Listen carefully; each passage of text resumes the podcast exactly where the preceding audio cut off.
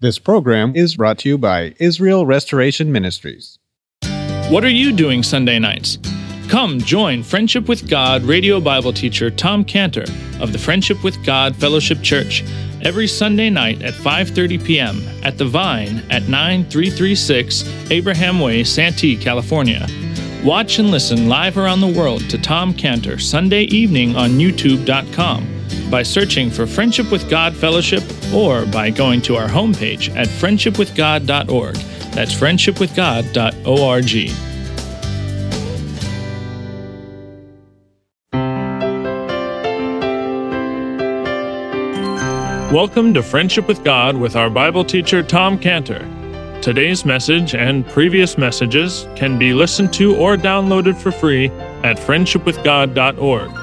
That's friendshipwithgod.org. You can also obtain free resources from Tom Cantor and view our online bookstore at friendshipwithgod.org or call us at 800 247 3051. That's 800 247 3051. Tom Cantor also has a daily devotional verse that comes out each day by email and on Facebook. To receive this small daily devotional verse that Tom Cantor puts out, you can sign up at friendshipwithgod.org. That's friendshipwithgod.org. Or find Tom Cantor on Facebook by searching for Tom Cantor and Friendship with God. Now, here's our Bible teacher, Tom Cantor. Let's pray. Father, do open our eyes that we may behold wondrous things out of your law this morning. In Jesus' name, amen.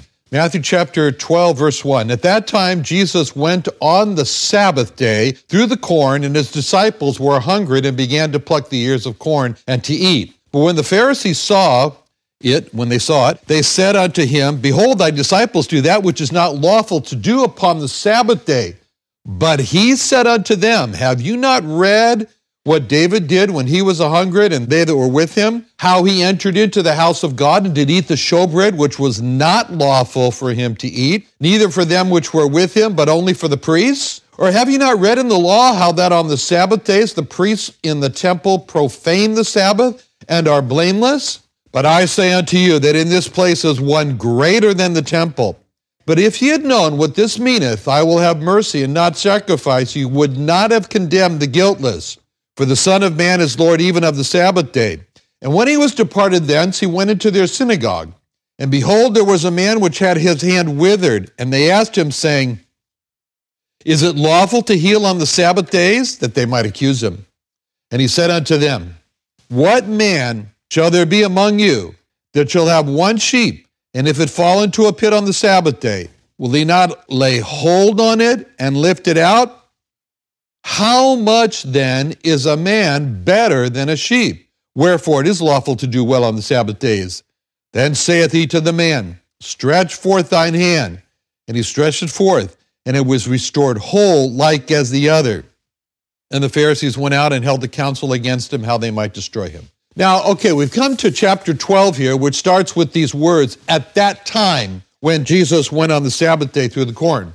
Now, even though we've come to a new chapter here, the words at that time, they tie us very specifically back to chapter 11, which ended with the greatest invitation that the Lord Jesus has ever made to individuals to stop their war with God that has resulted in a life of restlessness and fear.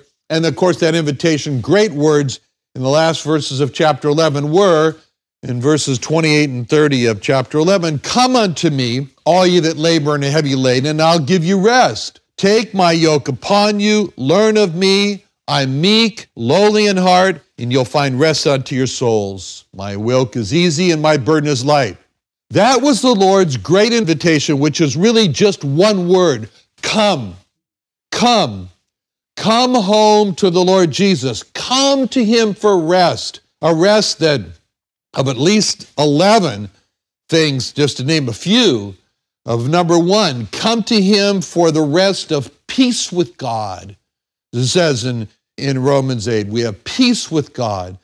Come to him, number two, for a rest of a purpose in life that doesn't result in, in trying to gain the whole world and losing your soul.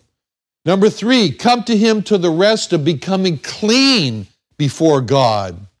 And number four, come to him for the rest of being forgiven for 100%, all, complete total of all the sins ever committed. Number five, come to him for the rest of becoming a friend of God's. Number six, come to him for the rest of becoming adopted as a child of God, no longer abandoned. How does it say in that hymn? An outcast no longer. Number seven, come to him for the rest of being cared for by God. Come to him for the privilege of being able to say, Roe, the Lord is my shepherd. Number eight, come to him for the rest of just stop worrying about the unknown. What's going to happen to me tomorrow? What's going to happen to me after I die? Number nine, come to Him for the rest of simply just trusting, to be able to just trust God, just to be able to say, My Father knows, my Father will provide. Number 10, come to the rest, come to Him for the rest of becoming righteous with His righteousness and not based on my works, on my good works. Number 11, come to him for the rest of just having a home, knowing that I have a home in heaven, knowing that he was talking to me when he said, I go to prepare a place for you in John 14. That offer of rest is what the Lord Jesus will be making for all of his ministry. That's it. It's an offer to come. And right after he made this offer of rest, he's on a mission in verse 1 here at that time that he's made his offer that, that we find the Lord Jesus on his way to, traveling to a synagogue of the Pharisees that he finally reaches in verse 9 when it says, And when he was departed thence, he went into their synagogue. So in verse 1, he's on his way to that synagogue where he will seek to save the lost with his offer of rest. And we might ask, when we see him on his way to the synagogue, we say, A synagogue of the Pharisees? Why in the world would he go to the center of his enemies, the Pharisees, where they are? Why would he go there? And the answer to that question is that because the synagogue is the so called house of God, it's where people go to find God. And so he has an interest in finding these people that want to find God. And he knows that when the people who want to find God have gone to the synagogue, what they have found is traditions, and rules about what you can do and you can't do, especially on the Sabbath. He knows that. And so he's going to the synagogue so he can find the people that want to find God, the true God. That reminds me of when we had our house in the Orthodox area in Los Angeles, and a Jewish believer there named Reuben, who lived in the same area, and he said to me one day, he said to me, why don't you just put up a sign in your front lawn that says, Come here to find the true God? I thought, That's not a good idea. anyway, so the Lord is going to the synagogue so that the people can find the true God, and it happens to be on the Sabbath day of all days that he's traveling to the synagogue. Now, it looks like, we don't know, but it looks like the disciples were so rushed that they forgot to pack a lunch. You know, we see that other places. And so, so they, they forget to pack a lunch. They're walking through a field. And now the King James says it was a cornfield and it mentions ears of corn. And we're apt to think of corn and ears of corn. But the Greek doesn't say corn. I think the King James translator, they must have loved corn or something. They had a particular love for corn. For some reason, they were very corny. Oh, that's a corny joke. Sorry. Anyway, they use this word throughout the King James corn. It's used 102 times in 94 verses and ears of corn. The problem is, the problem is that corn came from the Americas. It came from the Indians here and Indians in Mexico and Central America and South America. And it was not introduced into Europe and into the Middle East until over a thousand years after the Bible was written. So that's just a little minor problem with using the word corn. So the words used in the Bible that are translated as corn, they don't mean corn. They mean the grains like wheat and barley. And that explains why in Luke 6 1, and it came to pass on the second Sabbath after the first that he went through the cornfields, and his disciples plucked the ears of corn and did eat, rubbing them in their hands. Now, no one would ever rub a corn husk in their hands unless they thought it was some sanitizer or something like that. But anyway, but you would rub wheat and barley in your hands to separate the husk from the grain. So, anyway, the bottom line is, and this is not the great point of today's lesson, but anyway, when you see corn in the King James, think wheat or barley. I don't know why they said corn. If they, I would have told. They asked me, but what can I do? You know? So, all right. So, so the disciples have forgotten to bring lunch, and they're on their way to synagogue. But that's no problem. They forgot to bring lunch. That's no problem because they're walking through a grain field. Oh, that's very convenient. So they pull off stalks of grain and they rub the husks in their hand to separate the grain from the husk. And, uh, you know, there they are eating their Rice Krispies there, you know. So they're not stealing the grain. You might look there and say, What? They're stealing the grain. Now they're guilty of. They're not stealing the grain because it was allowed for them to eat the grain as long as they took the stalks by hand and they didn't use a sickle. Okay, because it says specifically in Deuteronomy 23 25, Deuteronomy 23 25, Moses wrote, When thou comest into the standing corn, ay, ay, ay, corn again, grain. Okay, when thou comest into the standing grain, says corn, of thy neighbor, that then thou mayest pluck the ears, ay, stalks. Okay. Then thou mayest pluck the stalks with thine hand, but thou shalt not move a sickle unto thy neighbor's standing corn grain. Okay? Don't get distracted by all this. The point is, is that what it's saying is that when you walk through a grain field and you see the stalks, you can take them as long as you don't take an implement for a mass harvest, i.e., a sickle. Now, what a great system that was that God set up in Israel. That's nice.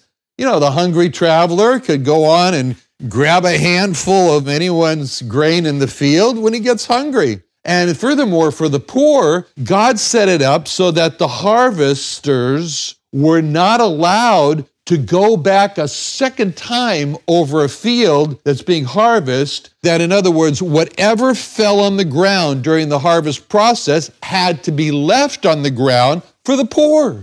The poor would come and gather it. That's nice. Nice system. So that's why the Pharisees did not accuse the disciples of, oh, stealing grain, I caught you red handed. They didn't do that because it was allowed. But the Pharisees did bring an accusation against the disciples in verse 2. But when the Pharisees saw it, they said unto him, Behold, thy disciples do that which is not lawful to do upon the Sabbath day. It wasn't that they were taking the stalks and rubbing, it wasn't that they were taking the stalks and eating, but it says, when the Pharisees saw it, they said unto him. Now, first of all, just one step back, it says, when the Pharisees saw it, they stood unto him.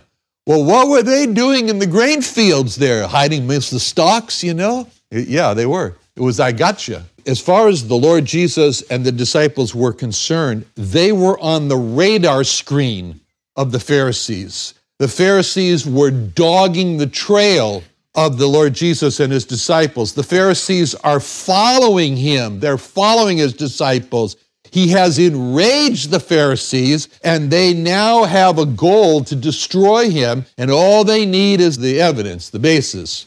As a matter of fact, from here on out in his ministry, his three year public ministry is just going to be a series of cat and mouse maneuvers where his movements are going to be determined by where the Pharisees have set out traps for him, where the Pharisees are especially geared up to destroy him. Reminds me how the, uh, the Jews for Jesus operate in Israel today during their so called campaigns. They have these campaigns called Behold Thy God campaigns. And what they do, among many things, is that they go out as teams and they stand on street corners holding these banners that say something like Jesus is the Messiah or whatever. And so, but they know that they have something like 22 minutes to the minute to stand there with their banners from the time that they get their banners out there before the Orthodox arrive and do what they're going to do, which in one case they stabbed one of their workers with a screwdriver. So from the time that they stand there with their banner, the clock starts ticking. And when it hits 22 minutes, we're done and they go. So it's a little bit similar to what the Lord there. They were dogging his tracks, and now comes the accusation in verse 2. The Pharisees saw it, they said unto him, Behold, thy disciples do that which is not lawful to do on the Sabbath day. So, what was that? Busted. You know, the Pharisees think now they've got them busted. We got you now. Your disciples are breaking the law. And uh, you said you didn't come to destroy the law, but in fact, you are clearly doing that. You're destroying the law by not teaching your disciples to obey the law. And now, what law was they referring to exactly? The disciples breaking? Well, that's easy. That's easy because it says in Exodus 20:10, Exodus 20:10 says, "But the seventh day is the Sabbath of the Lord thy God; in it thou shalt not do any work, thou nor thy son nor thy daughter nor thy manservant, thy maidservant, nor thy cattle, nor thy stranger that is within thy gates." So there they got it. Not do any work on the Sabbath. And the question becomes, what constitutes work that's not to be done on the Sabbath? Well, that requires a definition of what the work is not allowed to be done on the Sabbath. I mean, after all, it's, it takes work to breathe. So maybe you shouldn't breathe on the Sabbath and everybody dies. You know? So who determines that? Who determines what work is not allowed on the Sabbath? Well, the Pharisees. Oh, the Pharisees, they take on that role of determining the rules for what can and cannot be done on the Sabbath. Or more specifically, the elders, as it says in Mark 7 3. Mark 7 3. For the Pharisees and all the Jews, except they wash their hands off, eat not, holding the tradition of the elders. Who are these elders? Well, these elders just happen to have been and happen to be the Pharisees and the scribes. So they're the ones who establish and continue to establish traditions and they continue to generate new ones, new traditions. And the Lord had some comments about these traditions, what he called them their own traditions. He called them commandments of men in Mark 7 7. Mark 7 7. Howbeit in vain they do worship me, teaching for doctrines the commandments of men. For laying aside the commandment of God, ye hold the tradition of men. You get the two terms? Commandment of men and traditions of men, as the washing of pots and cups and many other such things like you do. For he said unto them, Full well you reject the commandment of God that you may keep your own tradition. So they're called commandments of men, they're called traditions of men, they're just called your own tradition. And the Lord said that all these traditions or these commandments of men have invalidated or nullified or made of none effect the Word of God. They've invalidated the Word of God. They have nullified. That's what he said in Matthew 15, 6. Thus have you made the commandment of God of none effect by your tradition. So, by taking a simple command from God to not do any work on the Sabbath, they have burdened the people they burdened him up with a load of rules that tell the people how they must keep that command. The command gets lost and all the rules take its place. That's how they did it. So, by imposing all those rules on the people, the scribes and Pharisees have become rulers with greater power over the people.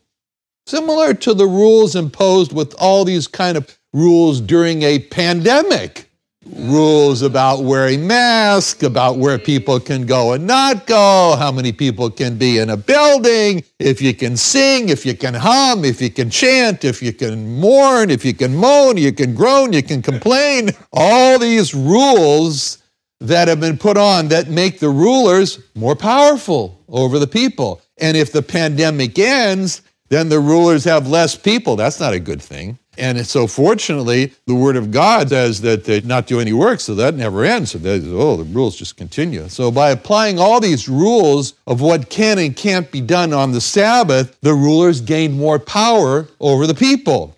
And now, the Pharisees have used their traditions to denounce the Lord Jesus by denounce him for allowing his disciples to violate the Torah, the law.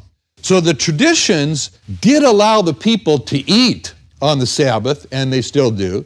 But what was not allowed, the Pharisees were referring to as, as unlawful, was taking the stalks and rubbing them to get the, the grain out.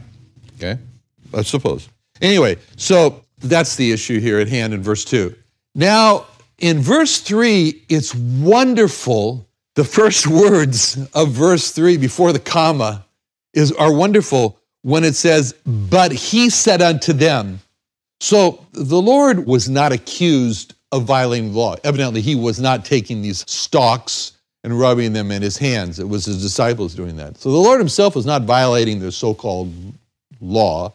And they didn't say to the Lord, Why are you doing that which is not lawful on the Sabbath day? Now, the Lord could have said, but he never would have said, and he didn't say that, and that's what's so wonderful. He didn't say something like, Well, it's not me, it's them. You got a problem with them? Go talk to them. Of course, he would never do that because he would never throw his disciples under the bus.